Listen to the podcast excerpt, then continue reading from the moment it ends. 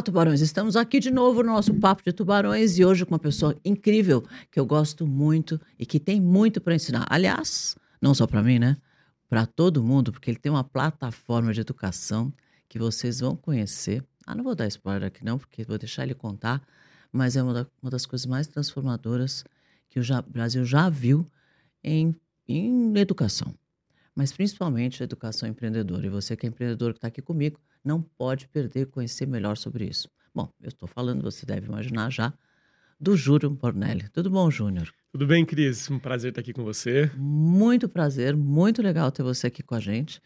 Você sabe que nessa nossa plataforma aqui só tem empreendedor, né? Legal. É, eu acompanho teus vídeos aqui, teu, teu podcast. E o pessoal adora saber bastante sobre empreendedorismo e principalmente sobre educação empreendedora. Então você não podia deixar de estar aqui com a gente para contar sobre a Startse, que eu sei que para mim, né, eu sou muito admirador do trabalho que vocês fazem e para mim é realmente uma das plataformas mais transformadoras que o Brasil já viu.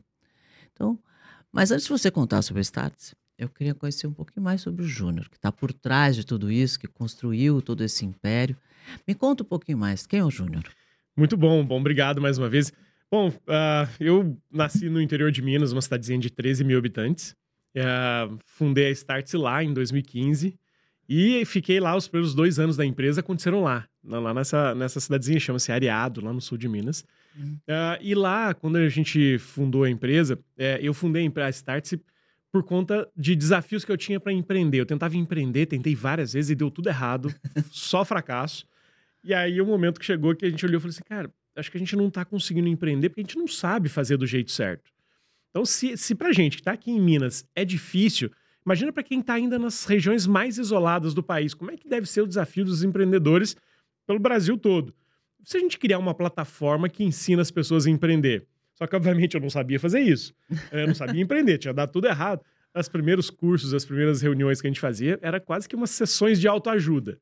Mas nesse, nessas sessões, todo mundo saía um pouquinho melhor. E aí que a gente entendeu o poder das conexões, o poder de estar próximo das pessoas, de aprender um pouquinho com cada um e foi aí que a Start nasceu. Eu me formei em Direito, nunca atuei uh, nessa área. Uh, trabalhei em mais de variados, variadas coisas. Tentei empreender desde é, a fábrica de camiseta, é, quentinha, marmita. Fiz um monte de coisa, mas nada funcionou ah. até chegar na Start lá em 2015. Que interessante, né? Como a gente, todo mundo tem mais ou menos uma história de, de aprendizado que é na tentativa e erro, né? Porque não tem escola de empreendedorismo, né? E você fica ali tentando fazer as coisas do jeito que dá. Eu lembro que logo que eu comecei a, a Fitoeros, a primeira empresa que eu tive, também dentista, não sabia nada, né? Não tinha ideia do que fazia. E naquela época também não tinha uma estátua para ajudar. Então lá vou eu fazer sozinha do jeito que eu sabia. E eu lembro que uma vez eu tinha um sargento que aposentado da polícia que trabalhava comigo misturando os shampoos numa batedeira. E nessa história, ele um dia entra e fala assim: olha, não acabou o produto.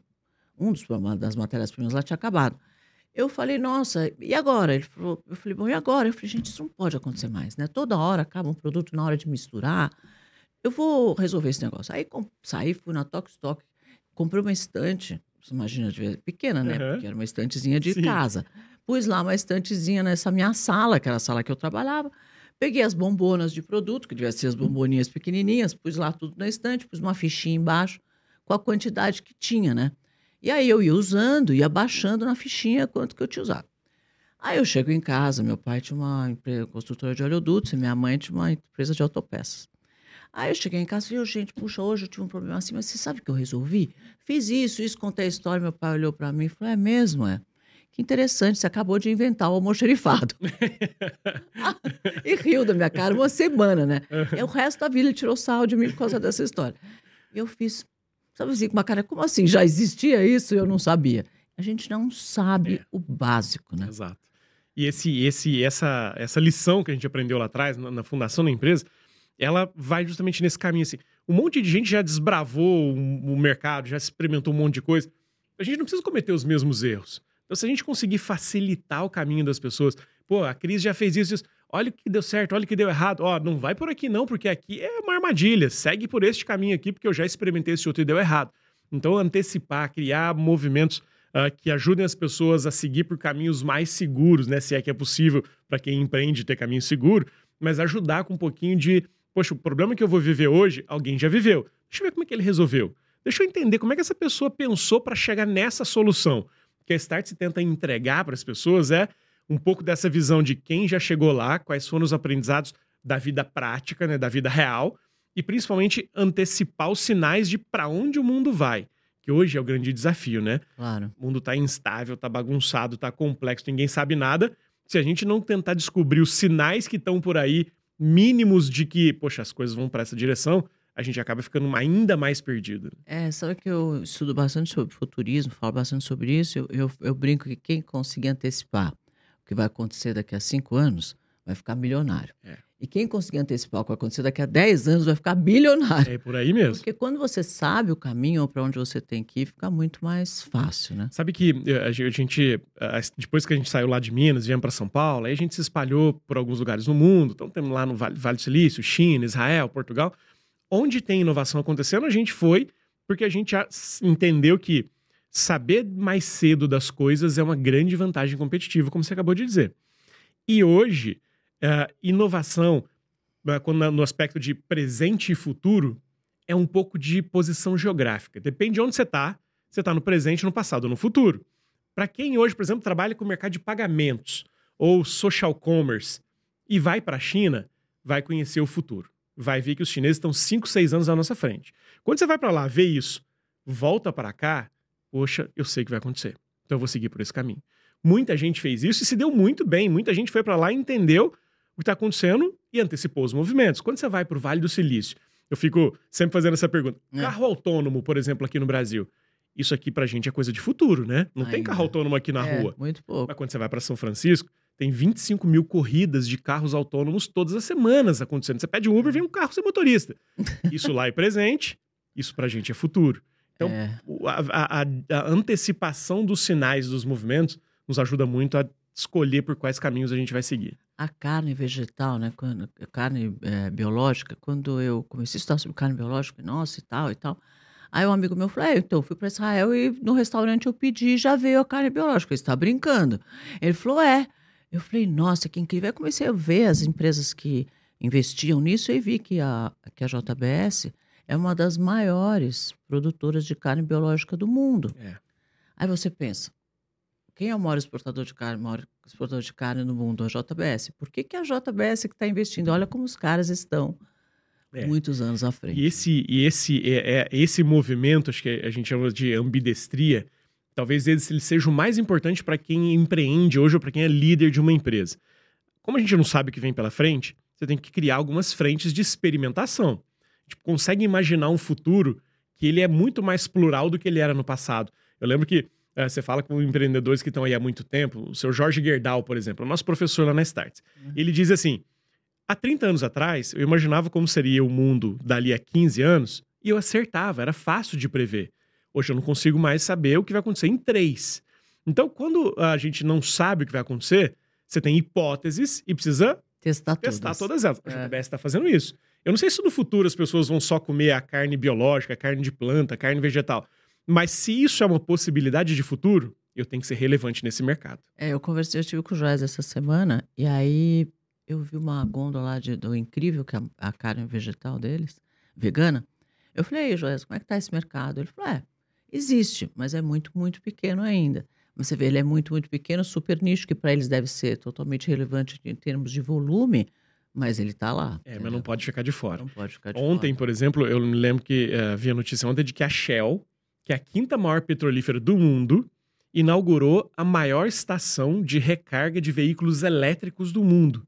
Então, olha, olha, olha que ela é uma grande petrolífera que inaugurou a maior estação de carregamento de carros elétricos. É o maior posto de gasolina de elétrico do mundo, do mundo, e é da Shell, que é uma petrolífera. Então, olha como que as empresas estão olhando para esse mundo e dizendo assim: não sei se vai para aquela direção, mas se for, eu tenho que estar tá lá. Se for, eu tenho que um, botar um pezinho lá para eu sentir a temperatura da água. Pode ser que não dê em nada, mas eu não posso ignorar os sinais que o mercado dá de que aquela direção pode ser a direção correta. E não virar o próximo. ah, como é que chamava aquele telefone? O, o- o Blackberry, né? Virar o Blackberry, virar a Blockbuster, A né? Blockbuster, a Kodak da É vida. isso aí. É, porque uma pessoa que aposta num- só num cavalo, pode, se aquele cavalo perder, ele tá com todos os ovos na mesma cesta. É isso, não dá pra apostar numa coisa só, não dá pra cravar que o futuro vai para aquela direção.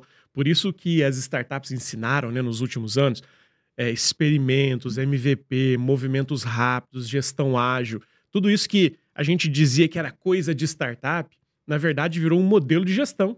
Né? As empresas hoje elas têm que fazer uma gestão à la startup, fazer movimentos rápidos, intensos, para aprender rapidamente com aquilo e aí escolher quais são os caminhos que ela vai seguir. O que mudou muito em relação ao que era o passado. Eu vejo que antigamente as empresas grandes, viam uma startup interessante, inteligente, ou com alguma ah, proposta revolucionária, elas se compravam essa startup. É. E, sei lá, muitas, muitas vezes eu assisti esse, isso, essas empresas que eles compravam acabava, acabava se destruindo dentro da própria corporação, porque eles não tinham inteligência para acompanhar aquilo, ou não Uhum. tinha equipe que desse valor, ou, ou aquilo era muito nicho, não interessava, e acabava que ela morria dentro do próprio negócio. E, e hoje não, né? Eles têm mudado a própria forma de gestão deles para que eles mesmos possam criar pequenas startups dentro É. das unidades de negócio internas. Você falou muito bem na primeira fase, vamos dizer assim, desse movimento. ah, comprar, vi uma startup legal lá, eu compro, trago para dentro de casa, porque ou eu me protejo do risco que ela me oferece, ou eu me potencializo com ela aqui dentro. É, Só que o choque cultural era muito grande, né? muito grande. Era muito grande. E aí eles viram que isso, poxa, a gente tá matando um ativo que a gente tá comprando. Não faz sentido isso. Vamos para a segunda fase. Agora eu trago para cá, mas esse empreendedor que fundou aquela startup, ele tem mais liberdade para continuar tocando esse negócio do jeito certo. E eu vou pegar um pouco da cultura dele e contaminar a minha cultura aqui, que é diferente, que é engessada, que é cheia de compliance. Tudo aquilo que a gente sabe das grandes empresas, que, ah, e, aliás, esse é outro. grande, as grandes empresas, elas também tem gente inteligente, também tem gente boa, também tem ideias Muito, inovadoras. é. Só que mudar um barco grandão de uma vez só, fazer uma curva brusca, é muito mais difícil do que num botezinho, né? Num jet skizinho. Então, ah, ah, nessa segunda fase, eles estão respeitando mais, vamos dizer assim, a cultura da startup para que ela também contamine a empresa grande e não cause esses movimentos que a gente viu muitos. Compra uma startup incrível e daqui a pouco ela desaparece porque a cultura engoliu, né? Mas é muito difícil você colocar uma, uma cultura. Eu sei que eu vivi isso, né? Quando eu criei a categoria do colágeno, Aham. eu fui visitar o presidente de, de- eh, do conselho, que era, era uma sócio, inclusive, da Danone na época. Uhum. E aí eu contei para ele sobre colágeno, produto tal, ele falou para mim, colágeno, mas esse negócio funciona mesmo? Eu falei, funciona, assim, assim, assim, assim. Ele gostou muito, né? Um cara muito inteligente, muito. Aí eu falei, ele falou assim: olha, então eu vou pegar uma pessoa aqui dentro que ela não está ligada a nenhuma empresa, nenhum negócio. Era uma pessoa meio minha, minha. Ele falou: Uhum. então eu vou pegar essa pessoa, eu vou pedir para ela te acompanhar e vou mandar isso para fazer os testes no laboratório para ver se isso realmente funciona. Se funcionar, a gente volta a conversar. Eu falei, tá bom. Fez os testes, me ligou e falou: ó, funcionou realmente uma coisa que deu certo. Eu vou pedir para ela te procurar então. Ela me procurou, falou: olha, eu vou colocar você em contato com o CEO do Brasil. Falei, tá bom, já faz muitos anos. Aí, muitos anos, acho que foi 2014, 15, sei lá. Aí, 2014. Aí ele falou, vou te colocar. Aí esse pessoa- o CEO do Brasil falou, ah, eu tô com tanto desafio aqui, muita crise, lembra aquela crise de 2015? Sim. eu não posso pensar em nada novo, não sei o que e tal. E o tempo foi passando e eles não conseguiam achar alguém dentro da- da- das milhares e milhares de unidades pelo mundo que pudesse ter tempo para estudar um ingrediente novo que poderia ser completamente Uhum, transformador para o uhum. grupo, né? E foi o que aconteceu, né? Com o tempo eles foram perdendo algumas coisas e esse negócio acabou que não entrou ali. Aí passou um tempo e os caras falaram para mim, nossa, você viu? Eu falei, é, hoje é um mercado de 100 bilhões de dólares no mundo, né? E é incrível, porque... É, E, desculpa, e esse, esse, esse, é o, esse é o que eu falei do radar de sinais, né? Ah, existia um sinal ali que esse mercado podia ser um mercado grande. Mas as pessoas que estavam ali estavam tão ocupadas com o business atual que não conseguiram olhar para fora e imaginar que talvez isso aqui pudesse ser o novo A solução Ciclo- para esses problemas que eu estou É, tendo agora. Exato, o novo ciclo de perpetuidade daquela empresa, né? Poxa, é, a gente é muito bom no que a gente faz. A gente sabe que isso aqui não vai nos levar para sempre. A gente vai ter que encontrar outras coisas. Pô, a coisa bateu na porta. E aí ignoraram. Então, quanto que as empresas hoje têm que estar prontas, atentas, e aí é- isso é um traço cultural que as empresas têm que, criar, mudar, de todo mundo dentro da empresa ser uma, uma, uma espécie de antena de captura de sinais. Mas isso é cultura, eu acho é, assim. Cultura. Olha, hoje eu tenho muita demanda de empresas para conversar sobre cultura de inovação é. dentro das empresas, porque a inovação vem de baixo, vem de quem está operando no dia a dia. Só que às vezes a estrutura hierárquica é tão pesada em cima, é o diretor que cuida do subdiretor, que cuida do gerente, subgerente, do coordenador, do subcoordenador, uhum. etc., que quando a inovação aparece vai ter sempre alguém nessa escala de, de poder que vai virar e falar: ah, não, deixa do jeito que está, não mexe que você vai me dar trabalho. É. Vai tocando aí do jeito que está, depois a gente fala disso. E essa a inovação acaba que morre. E alguém acaba se desmotivando de trazer novidades, porque tanto eu não consigo chegar em quem é. tem poder de decisão de fazer essa coisa andar. É. Então, a empresa, se ela não, na minha opinião, né, uhum. se ela não tem uma estrutura hierárquica um pouquinho mais enxuta, onde o, quem é o tomador de decisão tem acesso a esse, essas inovações, elas não entram. É, você tem, é, é tem um consultor japonês que em 89 ele criou um negócio chamado de o iceberg da ignorância. Isso ficou muito famoso, que é assim, o iceberg a gente sabe que é o que a gente vê a pontinha só, né? A maior parte está ali para baixo. É. Então ele diz, ele diz que os problemas de uma corporação ou a, as oportunidades, a, os, os líderes lá em cima, o CEO, o C-level, só enxerga 4% dos problemas ou das oportunidades. Porque todo o resto está aqui para baixo, está nos diretores, está nos gerentes. E quanto mais profundo fica, mais conhecimento sobre o problema ou oportunidade a pessoa sabe. Então, é, Nossa, é verdade. a gente olha e diz assim, por que esse produto não está vendendo? Aí quem está lá em cima, o produto é ruim, o produto, o produto é aquilo.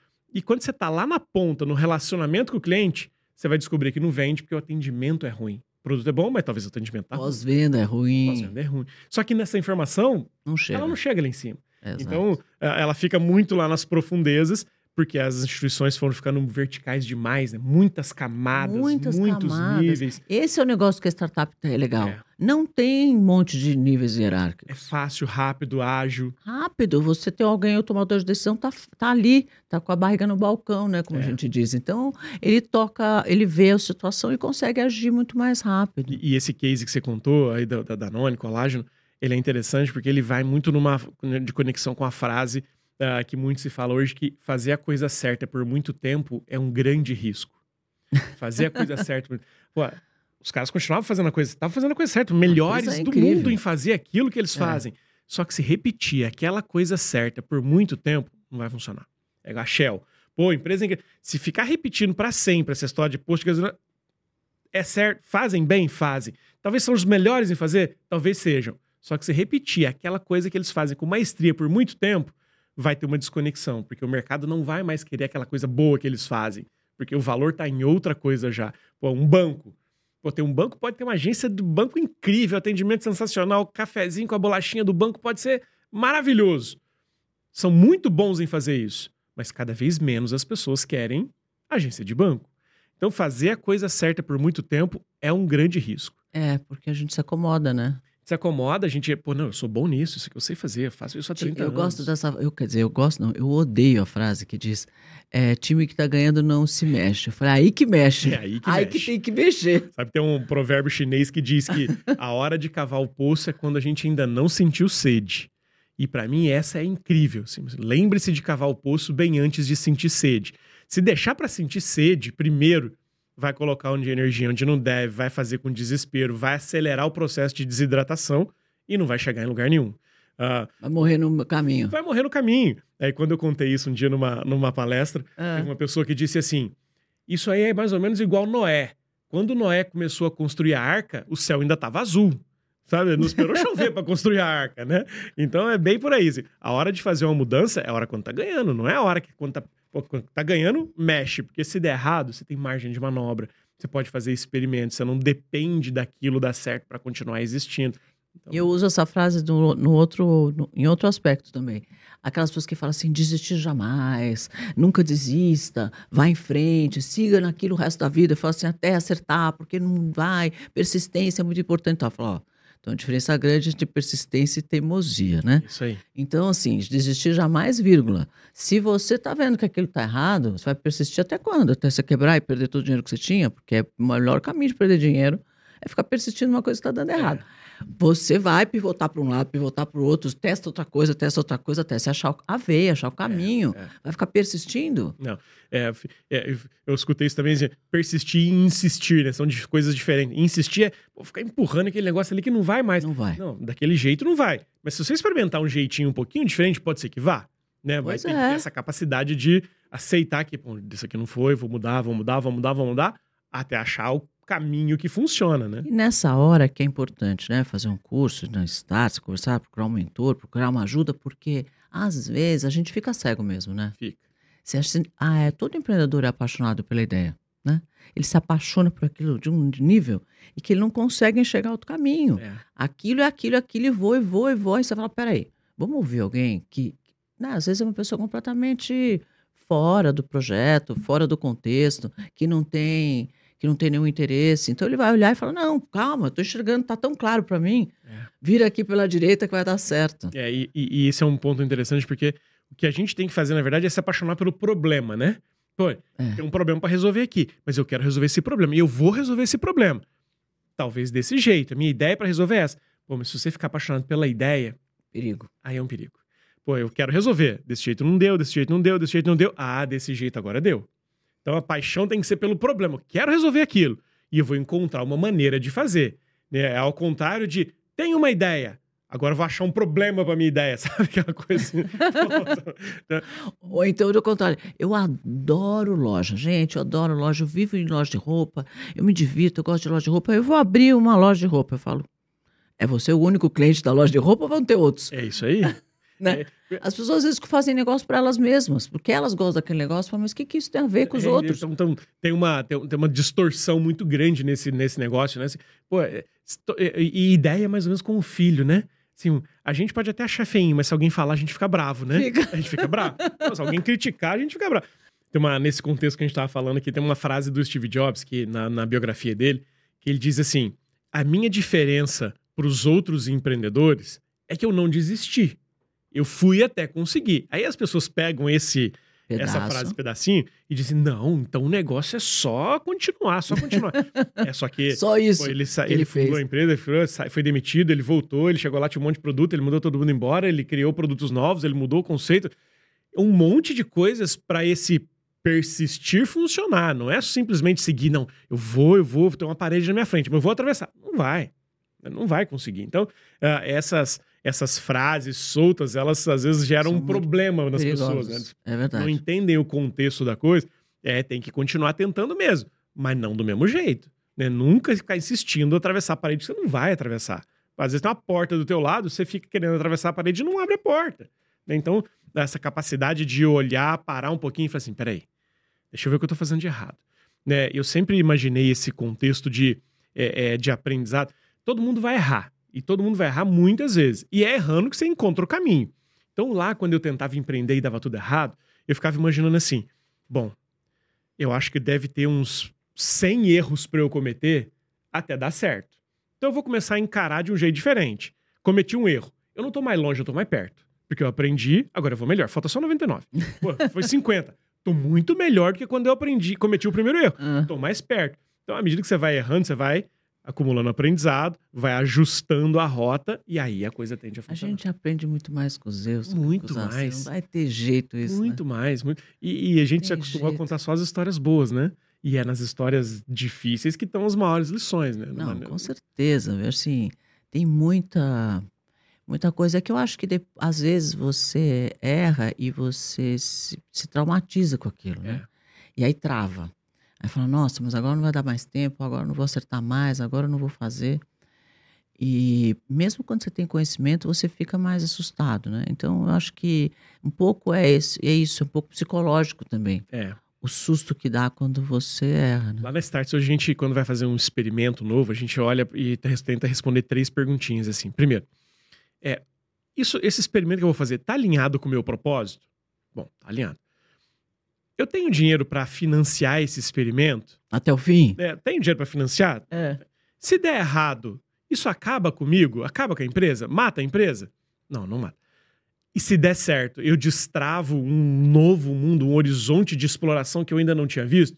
Se a gente conseguir responder assim a essas quatro questõezinhas, A gente vai. Por exemplo, abrir a operação na China. A gente é a única escola de negócios da América Latina que tem uma sede na China. Então a gente tem programas lá na China a cada 15 dias para tentar descobrir o que está acontecendo naquele mundo. Então, Jesus, não sabia disso. é, a, que gente leva, bárbaro. é, a gente leva executivos brasileiros a cada 15 dias para a China para tentar descobrir o futuro do, do mercado Ah, financeiro. eu quero ir numa dessas. Ah, vamos, vai ser um prazer. Quero, com certeza. E aí, o que acontece? Quando a gente foi para lá em 2018, pô, 2018 a gente fundou, fundou a empresa em 2015, 2018 ainda era. A gente olhou e disse assim, cara, a gente já estava no Vale do Silício e o outro lugar mais inovador do mundo é a China. A gente tem que estar lá. Pô, mas para ir para lá, a gente vai gastar uns 600, 700 mil reais em seis meses para fazer um teste. Mandar time, financiar pessoas, arrumar uns. A gente tem dinheiro? Tem. Gostaria de perder? Não, não gostaria. Mas se perder, acaba com a gente? Não, não acaba. Faz parte do nosso propósito? Faz.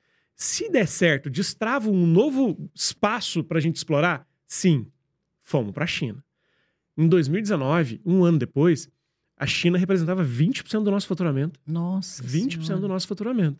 Então, aquele, aquelas quatro perguntinhas nos ajudaram a decidir que, que a gente poderia ir. Se a gente olhasse e dissesse assim, não, esse, esse experimento na China custa 5 milhões. Pô, 5 milhões não dá para ir. 5 milhões, se der errado, quebra a empresa. Então, essa visão de fazer um experimento rápido, barato, que eu suporto. Se não desse para ir, se não tivesse 500 mil para ir, dava para fazer esse experimento do mesmo jeito? Dava. Dava para ir, ao invés de montar uma sede, ir lá e passar 15 dias para tentar ver se tem alguma coisa relevante, se não tem. Acha caminhos. Muda o formato. Muda o formato. Mas não deixa de experimentar, não deixa de testar coisa nova. Agora, dizem que o próximo passo é Singapura. Singapura, ontem, dali, um pouco falando sobre isso, o Ray Dalio falou um pouco sobre isso, de que Singapura é um, um ótimo lugar para se estar pelos próximos cinco anos, pela posição geográfica, né, pela quantidade de dinheiro que tem lá, ah, pelas empresas de tecnologia que estão indo É, para lá. exato, exato. É, então, diz que é um bom lugar de inovação. A É. gente começou a receber bastante demanda lá na Startse de ah, ah, imersões para Singapura por conta disso. Fizemos algumas, principalmente para o agronegócio. O agronegócio está tentando descobrir o que está acontecendo na Ásia. É, obviamente, a China é grande compradora de grãos aqui do Brasil, mas estão cada vez mais tentando descobrir outros lugares ali que fazem sentido para ter uma operação comercial, para ter um escritório, para ter um centro de exportação, enfim. Então tá, tá sendo bem relevante esse assunto de Singapura. E Israel é um lugar que eu também tenho muita curiosidade, né? Olha, eu, tô in- eu tenho ido para Israel há, desde 2018, pelo menos uma vez por ano. Esse ano eu fui em abril, volto agora em novembro. É, Israel, o Vale do Silício é um lugar onde se empreende, se cria tudo que a gente vi- né, viveu e usa, se criou lá no Vale do Silício. Mas o modelo de empreender no Vale do Silício é um modelo de empreender com ah, ah, excesso de dinheiro, muito dinheiro, tem muito dinheiro para poder fazer experimento. Israel é diferente. Israel, a inovação acontece pela escassez. Não é que não tenha dinheiro, é que não tem recursos naturais. Aí você olha assim e pensa, pô, um país que tem 90% do território deserto. Os outros 10% é um pouquinho menos deserto. e virou uma referência em agro. Nossa, E virou uma referência em água. Você fala, como? Pela escassez. Então, o povo judeu, o povo é, pô, historicamente perseguido, não sei o quê, deram aquele espacinho para eles viver. Eles disseram assim: pô, não tem outro lugar para nós no mundo. Nos deram um deserto, a gente vai ter que viver aqui. Ah, mas aqui não tem água. Vai ter. Vamos se virar. A gente vai se virar. Ah, mas não dá para plantar nada. Vai ter que dar. Então, a partir daí, eles encontram uma maneira de criar inovação, de criar coisas que tornam aquele ambiente ah, Eu tenho uma viável. curiosidade tremenda. É incrível, incrível. Eu digo que assim, cara, para quem, pra quem quer fazer uma mudança mental, de entender o jeito de empreender, o modelo ágil, startups, Vale do Silício é a primeira parada.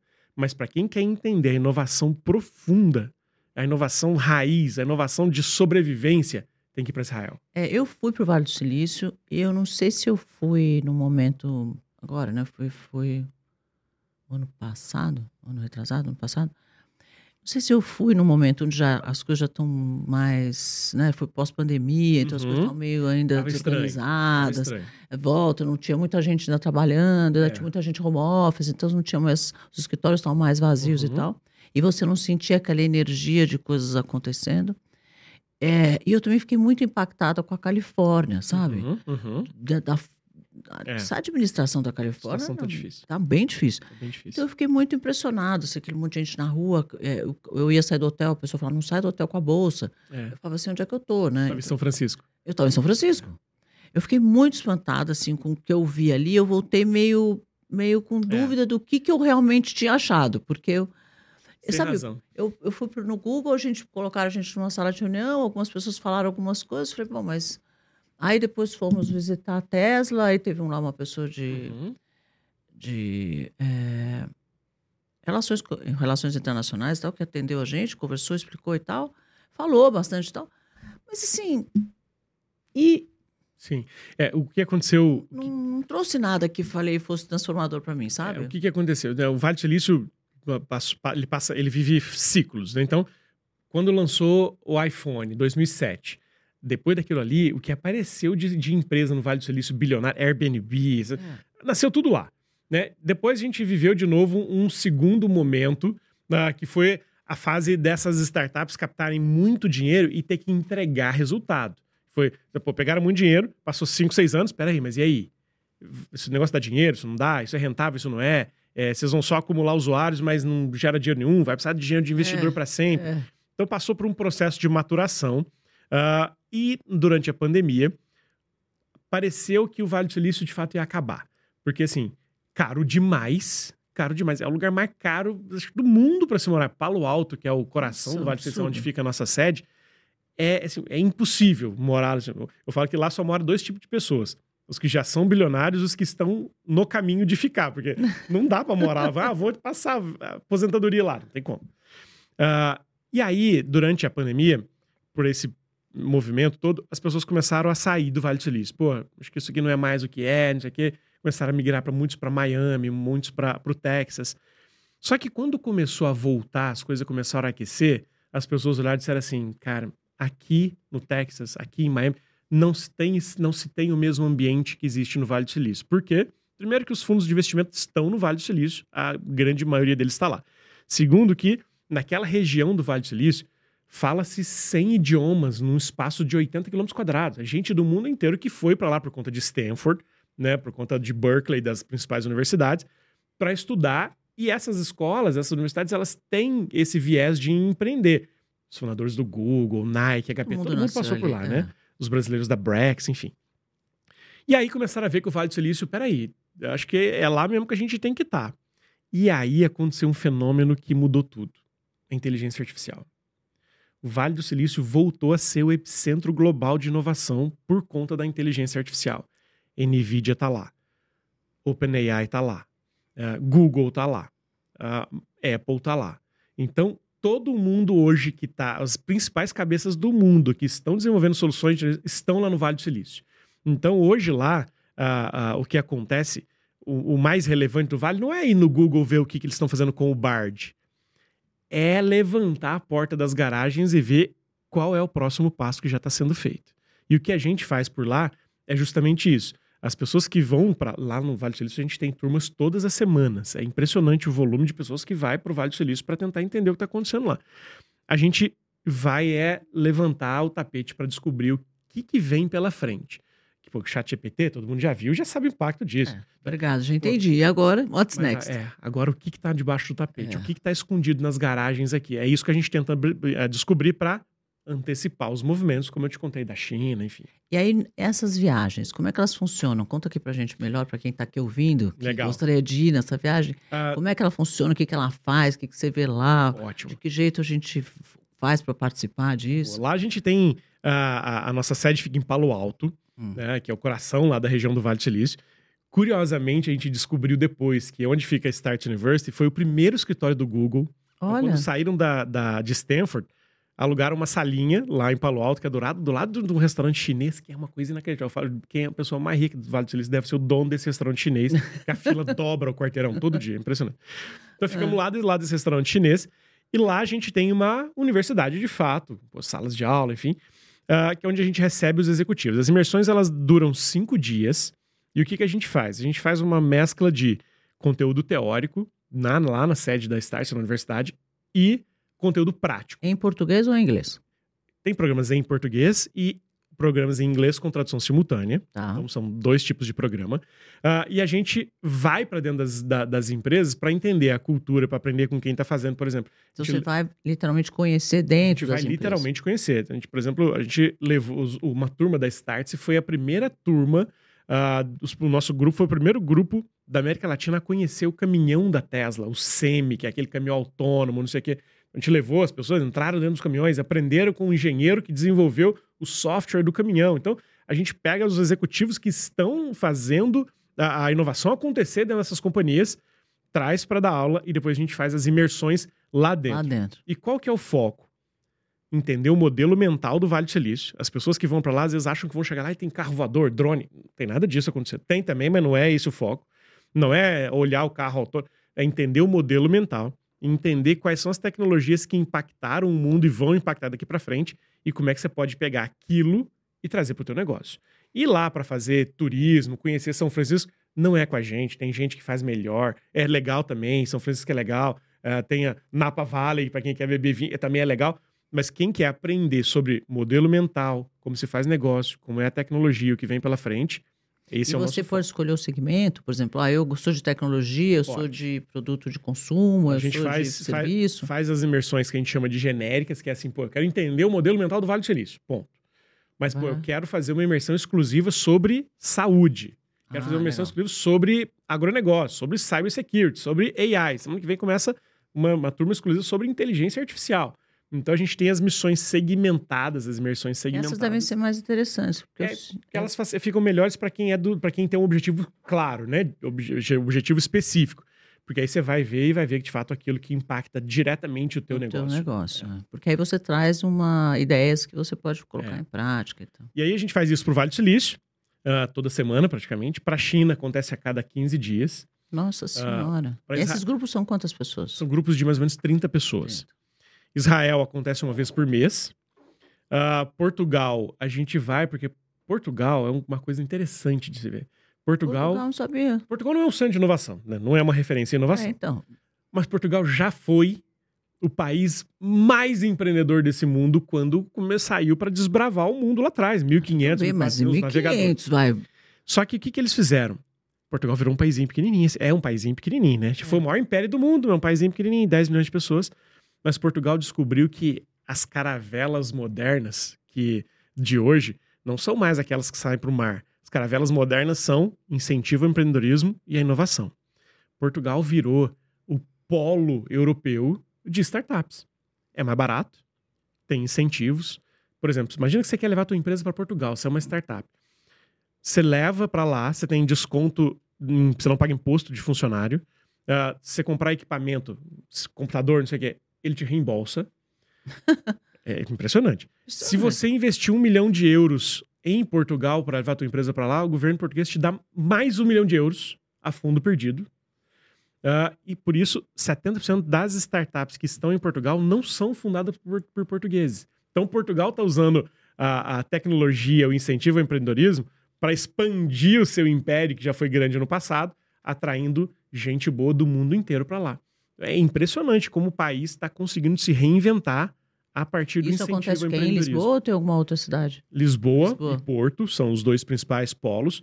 Portugal investiu, lembra, sabe do Web Summit, o grande evento? Lembro, é maravilhoso. O Web. Summit, ele era um evento itinerante. Portugal comprou o direito de ter o Web Summit lá por 10 anos. Esse ano vai acontecer no Brasil, né? Aconteceu já no Rio, Aconteceu, né? acontece agora em novembro, eu tô indo para lá também, para o Web Summit.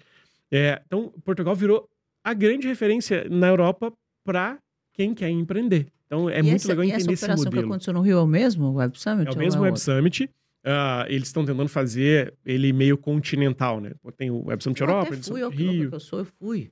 Fiz uma, uma, um reality show com o Tim Draper nesse, no Web Summit desse Ah, que ano. legal. Foi muito É. legal. Agora que eu lembrei. O Tim Draper é muito legal, né? Nossa senhora, eu adorei ele. Ele é incrível. Que cara incrível, né? É. Bom, desculpa, cont- Não, continua mas é- contando. Então, Portugal. E aí Ah. a gente faz também esses grandes festivais, NRF, é, SXSW.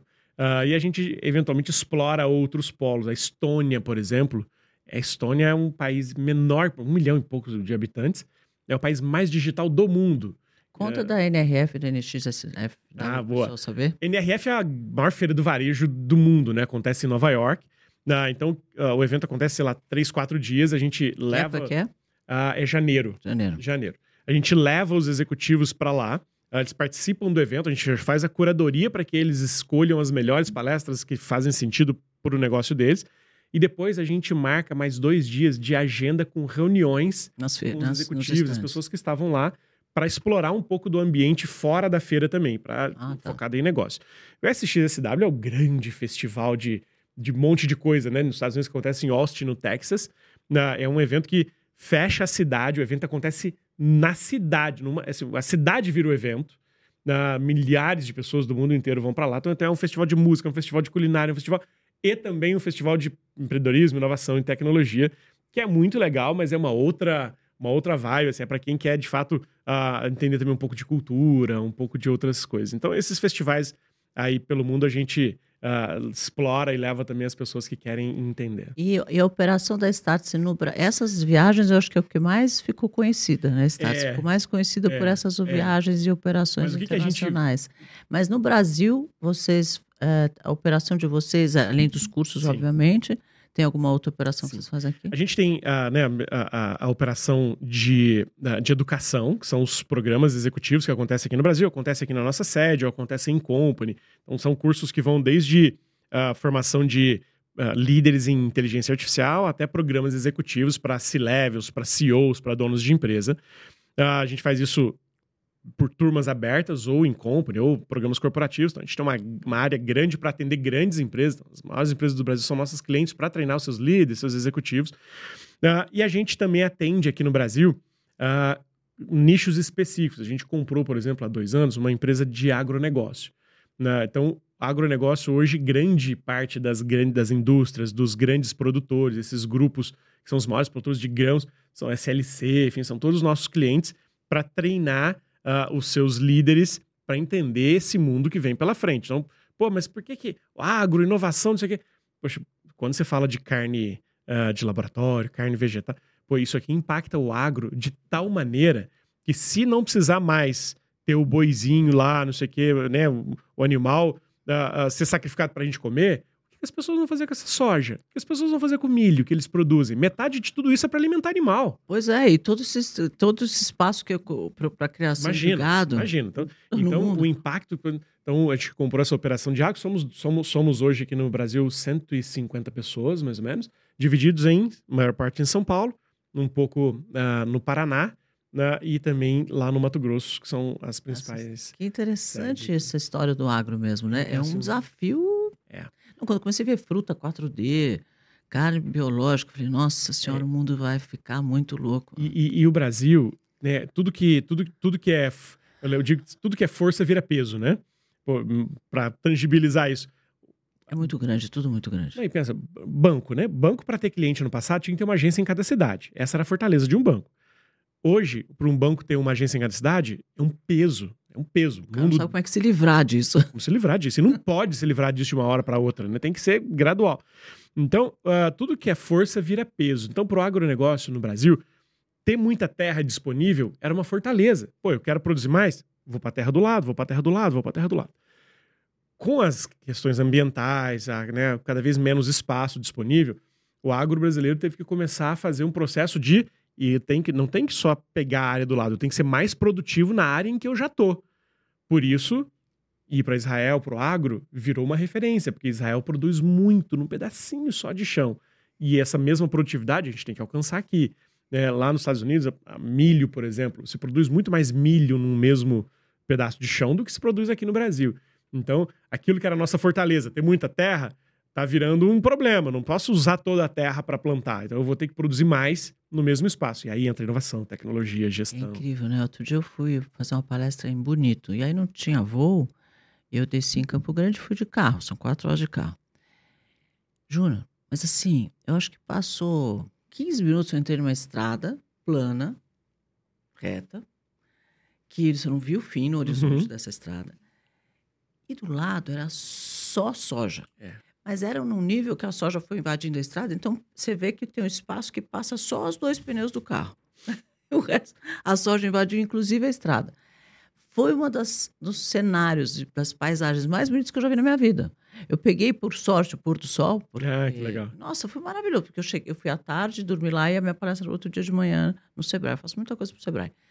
Aí, quando eu, quando eu fui vendo aquele pôr do sol com aquela soja, eu falei, gente, o Brasil é um país maravilhoso. É. E tem as plantações de algodão lá que são ainda mais bonitas. O algodão, quando ele floresceu, Nossa. é lindo, são lindos. Assim.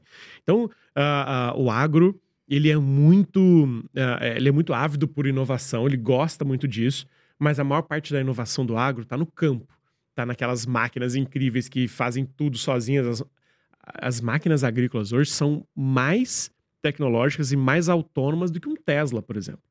O grande desafio é ter pessoas preparadas para operar essas máquinas, ter a questão da conectividade no campo, que nem todo lugar ainda tem acesso, é, enfim. Exato. Então tem bastante desafio, mas o agro agora está se preocupando cada vez mais com a gestão, em modernizar a sua gestão para poder continuar evoluindo e continuar levando o Brasil para frente, afinal de contas. O Brasil é sempre o maior, né? Ele é o maior, maior é usina do mundo, é o maior produtor de carne do mundo, é o é maior... Isso soja, algodão, a gente é o número um, o número dois, assim, é sempre assim. É, a gente mora em tudo, né? A gente é. só não acredita nisso. É. A gente fala muito sobre isso. Gente, a gente mora de tudo. É. Né? Eu falo que se o Brasil hoje quisesse, sei lá, se isolar do mundo, ele se isolaria e viveria feliz da vida porque ele não tem necessidade de nada de ninguém. É, o, é um país autossuficiente, né? Totalmente. Em água, em, em, em, em tecnologia, comida, em indústria, em, conhecimento, inovação, qualquer coisa que você olha, né? Por isso que eu acho que o empreendedorismo tem um papel fundamental nessa história. Fundamental. E o empreendedorismo, às vezes a gente confunde. Empreendedor não é só quem abre um CNPJ, né? O empreendedorismo é muito mais do que isso. O empreendedorismo é uma atitude. Né? Todo mundo deveria ter uma atitude empreendedora. Porque é. a atitude empreendedora, se eu, se eu, pô, eu trabalho para o governo, eu sou concursado. Eu tenho que ter uma atitude empreendedora, Sem porque a minha vontade de fazer melhor vai ajudar o país a ir para frente. É a diferença né? entre o empresário e o empreendedor. Né? É isso. O empresário abriu o CNPJ, está ali ganhando dinheiro, nem sabe o que está fazendo. É isso aí. É, o empreendedor é um que abre, mas quer mudar, quer fazer melhor, quer transformar. Eu, eu tenho, assim, aquele propósito de transformar o, os mercados e transformar a vida das pessoas. E eu fico muito feliz cada vez que eu consigo fazer isso de alguma forma, porque esse é, o, esse é o grande barato da vida, é. né? Quando você consegue, de alguma forma, transformar aquele é. status quo, fazer diferente. E você faz isso com muitas e muitas, muitas pessoas, né? Imagina quantas pessoas você impacta e essas pessoas depois viram origenzinhas de transformação é. em cada um desses lugares. O nosso propósito lá na Start é provocar novos começos. E é muito verdadeiro porque a Start foi um novo começo na minha vida, foi um novo começo na vida de um monte de gente que veio trabalhar com a gente. E toda vez que a gente faz um curso, faz um conteúdo, um podcast, uma aula, uma palestra, e alguém escuta uma palavra e diz assim: hum, é isso. Cai isso a chave, cai uma chave. Na hora que dá aquele cliquezinho, é. né? Uh, ali é quando o nosso propósito se realiza. Ali é quando alguém vem e diz assim: Cara, eu fui num curso da Start, eu vi isso aqui, eu fui lá para o Vale do Silício, eu conheci isso, isso mudou minha vida, isso mudou minha empresa, isso mudou a minha história. Isso é o nosso propósito se materializando, porque aquilo lá foi uma chance de um novo começo na história, na vida, na empresa daquela pessoa. Então, é bem por aí o que isso a gente acredita. Isso gera renda, né? Dá emprego. Eu, eu falo que é o único, a única coisa que vai fazer o, o mundo andar no futuro é o empreendedorismo. É. Eu fico pensando assim, imagina, né, no seu caso, na Starts e tantos outros. Uh, quantas coisas aconteceram a partir da tua decisão de empreender? Quantas coisas você movimentou? Quantas pessoas você empregou? Quantas pessoas você inspirou a partir da tua decisão individual de empreender? Quando a gente começa a olhar assim, aí você consegue perceber que o impacto ele é enorme. Ele é. Ele é, é mais ou menos quando alguém começa a ir para academia perto de você, né? Começa, a pessoa começa para academia, ele começa a ficar melhor, começa a ficar mais armado, começa a emagrecer. Aí você olha e fala assim: pô, cara, que legal, olha, ele tá fazendo, ele tá conseguindo. Eu vou fazer também, eu vou fazer também. É. Então, esse movimento de, poxa, uh, você não tinha nada, o empreendedorismo começou. Uh, comecei a empreender, aquilo mudou minha vida, aquilo me transformou, aquilo me colocou numa outra posição, aquilo me deu chance. As pessoas ao redor falando, Acho que eu vou fazer também. Júnior, no ano, em 2020, me chamaram no Ministério Público para falar um pouco sobre violência contra a mulher, que escalou uhum. durante a pandemia, né? E aí ele falou: vamos fazer alguma, alguma, precisamos fazer algum movimento para mudar isso, tal. O que, que você pode pensar? Eu saí já falei, sei lá, né? O que, que a gente pode, o que, que eu posso fazer? E aí, é, por coincidência, uma amiga falou: você não quer conhecer Paraisópolis? O líder comunitário quer te conhecer. Eu falei: quero, uhum. mas é assim, abril de 2020. Quer dizer, todo mundo preso é, em casa, pandemia. pandemia fechada, lockdown total. Eu falei, não, não tem nenhum problema, eu vou. E fui, tô ali conversando com o Gilson, que é o líder comunitário de Paraisópolis, que é um perfeito de lá, mas assim, ele é um cara maravilhoso, muito, muito, muito legal mesmo. E transformador, um gestor incrível. Aí eu falei, tô lá conhecendo, falei, ele tem mulheres empreendedoras aqui? Ele falou, tem. Eu falei, tem. Ele falou, tem. Eu falei, quero conhecer. A hora que elas chegaram, que eu ouvi daquelas mulheres é um pouco da, do mesmo exemplo de, de, de Israel, né? Elas empreendem pela escassez. Uhum, uhum. Mas uma coisa incrível, exemplos incríveis. Eu falei para ele, como é que eu posso ajudá-las? Ele falou, ah, faz um Shark Tank aqui. Brincou comigo, né? Eu falei, tá bom, vou fazer terça-feira, eu volto a fazer um Shark Tank aqui. Aí eu tava com umas pessoas da minha equipe, olharam para mim e falaram assim, o que aconteceu com você? Você bateu a cabeça aonde, né? Lockdown total, Shark Tank impossível, né? Imagina, como é que você vai fazer um negócio desse aqui? Uhum. Falei, eu não sei, alguma coisa eu vou fazer. Aí cheguei em casa, o que eu vou fazer, né? Falei, ah, já sei, eu vou fazer uma competição de pitch entre elas. Uhum. Aqui ganhar, vai ganhar um prêmio. Fazer um prêmio de 15 mil reais, quem ganhar vai ganhar um prêmio Uhum. de 15 mil reais. Tá bom, tá bom. Liguei pra ele e falei, eu vou aí terça-feira, então eu vou fazer. Tá, tá bom, tá. Avisa elas que eu vou chegar. E aí fui. Aí eu falei, gente, vamos levar, pegar uns celulares para gravar isso, né? Porque Aham. o pessoal falou, celular, Cristiano? Eu falei, bom, é o que temos, porque lockdown não tem ninguém. Ele falou, não, eu vou arrumar um amigo, bom, arrumaram lá um filmmaker, outro, outro que estava Uhum. em casa, que toparam sair. E foram, não conhecia ninguém. Chegamos lá, é, eu falei, você vai? Não, eu filmo. Outro, você, você dá para acender uma luz aqui e tal, não sei o que. Bom, conseguimos pegar a sala do Gilson, impor uma mesinha lá. E aí ligamos essas câmeras. Eu, eu falei, Gilson, você está aqui comigo. Aí tinha mais um outro o, que era lá do, G, do G10 Favelas. Falei, Uhum. senta aqui do lado, sentamos ali. Falei, ó, vamos fazer assim, quando eles entrarem, a gente vai perguntando, entendeu? E ficou, expliquei lá como é que acontecia. E a gente vai descobrir quem que é a melhor, a gente dá no final o prêmio. Combinado? Falei para uma menina que trabalhava comigo, que sempre estava comigo no Shark Tank, Uhum. falou, vai lá e treina o pitch dessas meninas, ensina para elas que elas têm que falar. Aí abre a porta, entra aí uma.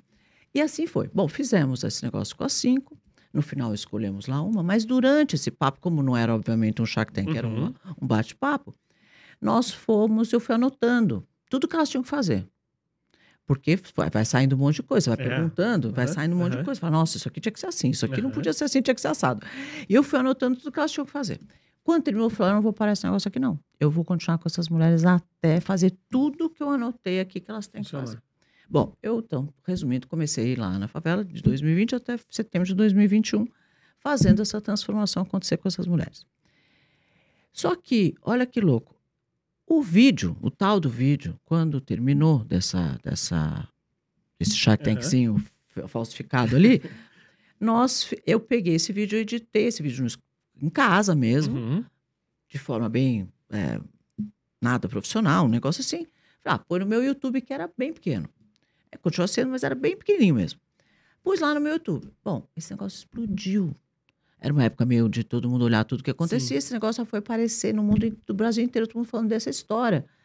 Aí eu liguei para um editor do Shark Tank e falei assim: olha, eu vou tirar do ar e você vai editar para mim isso direito, que tá uma vergonha. Uhum. Aí ele falou, tá bom. Aí ele editou para mim bonitinho tal. Em setembro, quando ficou pronto, aí eu pus todas essas mentorias que a gente fez durante o tempo. Então, fizemos mentoria, aceleração, é, é, educação empreendedora. A gente foi levando tudo para elas. E colocamos isso no ar. Agora, olha só, era uma um nada, né? Uma pílula de nada. Esse negócio começou toda a onda de empreendedorismo nas favelas. E ali, em 2020, começou todo mundo a falar: olha, que, que poder tem a favela, que Uhum. poder dá para empreender na favela. Eu falei, claro, fatura 700 milhões de reais dentro de Paraisópolis. E as favelas, como um todo, faturam bilhões. Sim. Olha que legal, tem muita gente. Aí eu comecei a receber vídeos dos líderes comunitários de todas as favelas falando: Cris, a minha favela é empreendedora. Você tem que vir aqui. Que legal. que tal.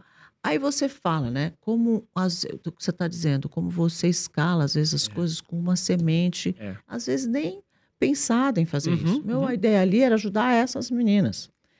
O que isso gerou? Então, aí depois começou, aí, a Americanas pôs um negócio lá, depois começaram a fazer entrega de produtos dentro da favela, aí começou a aparecer gente que tem, querendo fazer coisas ali, aí apareceu uma oportunidade, outra, outra, outra. Hoje a favela tem G10 Bank, tem isso, tem aquilo, tem um monte de coisa que aconteceu uma- um pensamento, uma É. mentalidade É empreendedora que levou para lá. O que é mais legal, além das pessoas, eu, eu achei, sabe? Foram as crianças. Porque as crianças ali crescem com uma crença limitante. Ah, eu vou ser pedreiro, vou ser pintor, Uhum, ser uhum. é, cantor de funk, você, né, dançarina, sei lá o que eles acham que eles podem ser, o jogador de futebol. E acho que só isso que tem para eles, não que seja pouco, mas eles acham que aquilo é o, o Uhum, limite uhum. que eles podem ir. E aí eles começaram a ver as mães empreenderem, e as. Porque 87% da, da gestão da favela é feita pelas mulheres, Aham. que elas são as presidentes de rua, e elas Ah, que que fazem legal. essa gestão.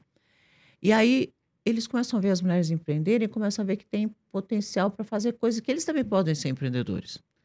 Foi tão legal, e hoje, quando você vai lá e começa a conversar com as pessoas, você vê como mudou a mentalidade, sabe? É, é impressionante isso. Então, às vezes, uma semente É. que você coloca num lugar, às vezes até sem querer, o, o que isso reverbera, o que isso gera, que É. transformação que você leva, né? Por isso que a gente tem que. Eu acredito muito assim, no conceito do mais e melhor. Todo mundo pode fazer mais e todo mundo pode ser um pouquinho melhor. Não precisa ser. Não vai conseguir ser 10 vezes melhor, mas um pouquinho melhor todo dia, fazer um pouquinho mais todo dia. Ah, A gente cresceu lá, lá no interior onde eu, onde eu, onde eu nasci. ah, Minha mãe é professora, meu pai é funcionário público. eh, A vida ali, ela tava, ela, ela tava, tava escrita o que seria. Né? Tava, pô, tinha duas, tinha, lá tinha, tinha duas, dois caminhos. Tinha um lugar que era o grande empregador, que era a usina de cana-de-açúcar. Ah, e o outro lugar era a prefeitura, assim, era- eram os caminhos. Grande parte das pessoas crescem para ser funcionários públicos. É, não que seja e- ruim, mas que chega com, esse, com, essa, com essa crença limitante. E, e, assim, a visão que a gente tem naquele pequeno mundo é que é isso mesmo, é que, é que assim, que o mundo é isso. Então, quando, a- quando, quando você começa a olhar e ver assim, peraí, mas eu acho que pode ser mais. Eu acho que pode ser mais, eu acho que pode ser melhor do que isso. E aquele negócio vai tomando conta e você vai vendo os exemplos. E aí, pô, quem que eram as pessoas que eu olhava lá atrás e imaginava assim, pô, quem que são os, os grandes empresários? Como é que faz para ser rico? Aí você olhava, olhava e pensava, pô, é o Abílio Diniz, né? é, é o, o, é o Hermílio de Moraes. Aí você olhava aquilo e falava, nossa, mas é muito distante. É não dá para ser esses caras. Mas aí quando você vê o menino da startup que não tinha condição nenhuma, que estudou na escola pública, mas que por uma atitude, por um incentivo, ou por ver que alguém fez e por mostrar que era possível, foi lá e criou uma empresa multimilionária. Aí a pessoa que tá do lado olha e fala assim, cara, se ele fez, eu também posso. Também posso. Se ele fez, eu também posso. Se ele fez, eu também posso. Isso contamina, isso contagia as pessoas. Por isso que é tão bom e importante mostrar essas realidades. Pô, não é só quem estudou em escola boa e nasceu de família rica que pode fazer coisa legal. Todo mundo pode, desde que tenha muita vontade, desde que tenha a coragem de se arriscar, desde que tenha o desejo de buscar conhecimento. E o conhecimento tá aí para todo mundo, e né? Persistência. persistência, resiliência e sempre com esse conceito. Mais e melhor. Hoje eu vou fazer um pouquinho mais e eu vou ser um pouquinho melhor. Hoje eu vou ser um pouquinho mais, vou ser um pouquinho melhor. E daqui a pouco você criou um grande movimento, você inspirou pessoas. E o sucesso não é ser um bilionário. Sucesso, fracasso, isso é tudo muito subjetivo, né? Pô, se eu nasci lá na favela, né? E, pô, trabalhei, não sei o quê, agora eu pô, saí de lá, eu então montei um negócio lá, eu criei um, um empreendimento, eu criei uma loja, eu melhorei a vida da minha família. Teve sucesso pra caramba Claro. sucesso pra caramba. Você melhorou, você fez mais, você foi melhor. Então, acho que é, replicar tudo isso é fundamental para a gente conseguir avançar. Que legal. Bom, vamos, é, eu vou ficar conversando com você aqui seis horas, eu acho. Tá muito legal também. Tô gostando muito, da conversa. bom. Você precisa voltar outras vezes para a gente contar Ah, mais. Vamos lá. Quero saber de todas essas eh, imersões que você faz nesses países, o que você tirou de cada uma. Tem muita história para você contar aqui. Muita ainda. coisa boa. E eu vou com certeza nessa de do Israel. Ah, vamos lá. Vamos descobrir eu quero o que ir, tá vou te acontecendo por lá. chamar, porque eu quero ir. A próxima que tiver, Vamos juntos. estarei lá. Quero, quero ir mesmo. Que bom, muito bom. Muito obrigada, viu, você ter vindo até aqui. Eu que Com agradeço. certeza que as pessoas aprenderam muito. Gente, Starts é o máximo. Muito obrigado, Cris. Obrigado, pessoal. Espero que vocês tenham gostado. Nos sigam lá nas redes sociais, acompanhem. Tem muita coisa legal lá, muito conteúdo gratuito. Espero que isso possa ajudá-los e motivá-los também a fazer sempre mais, sempre fazer melhor e sempre alcançar os seus sonhos através do empreendedorismo, da inovação, da tecnologia. É isso aí. Vamos continuar incentivando as pessoas a empreenderem e saber que dá para fazer. É só Dá para querer. fazer. É isso aí. Obrigada, viu? Muito obrigado. Gente, conversamos com o Júnior Bornelli da Starts. Foi incrível. Você não pode perder esse podcast e outros que estão por aqui. Então não esquece de dar um like nesse canal e também de assinar o nosso canal. Aliás, não esquece de dar um like nesse vídeo e assinar o nosso canal, porque você pode ser muito inspirado por todas as pessoas que vêm por aqui. Obrigado pela presença e até a próxima.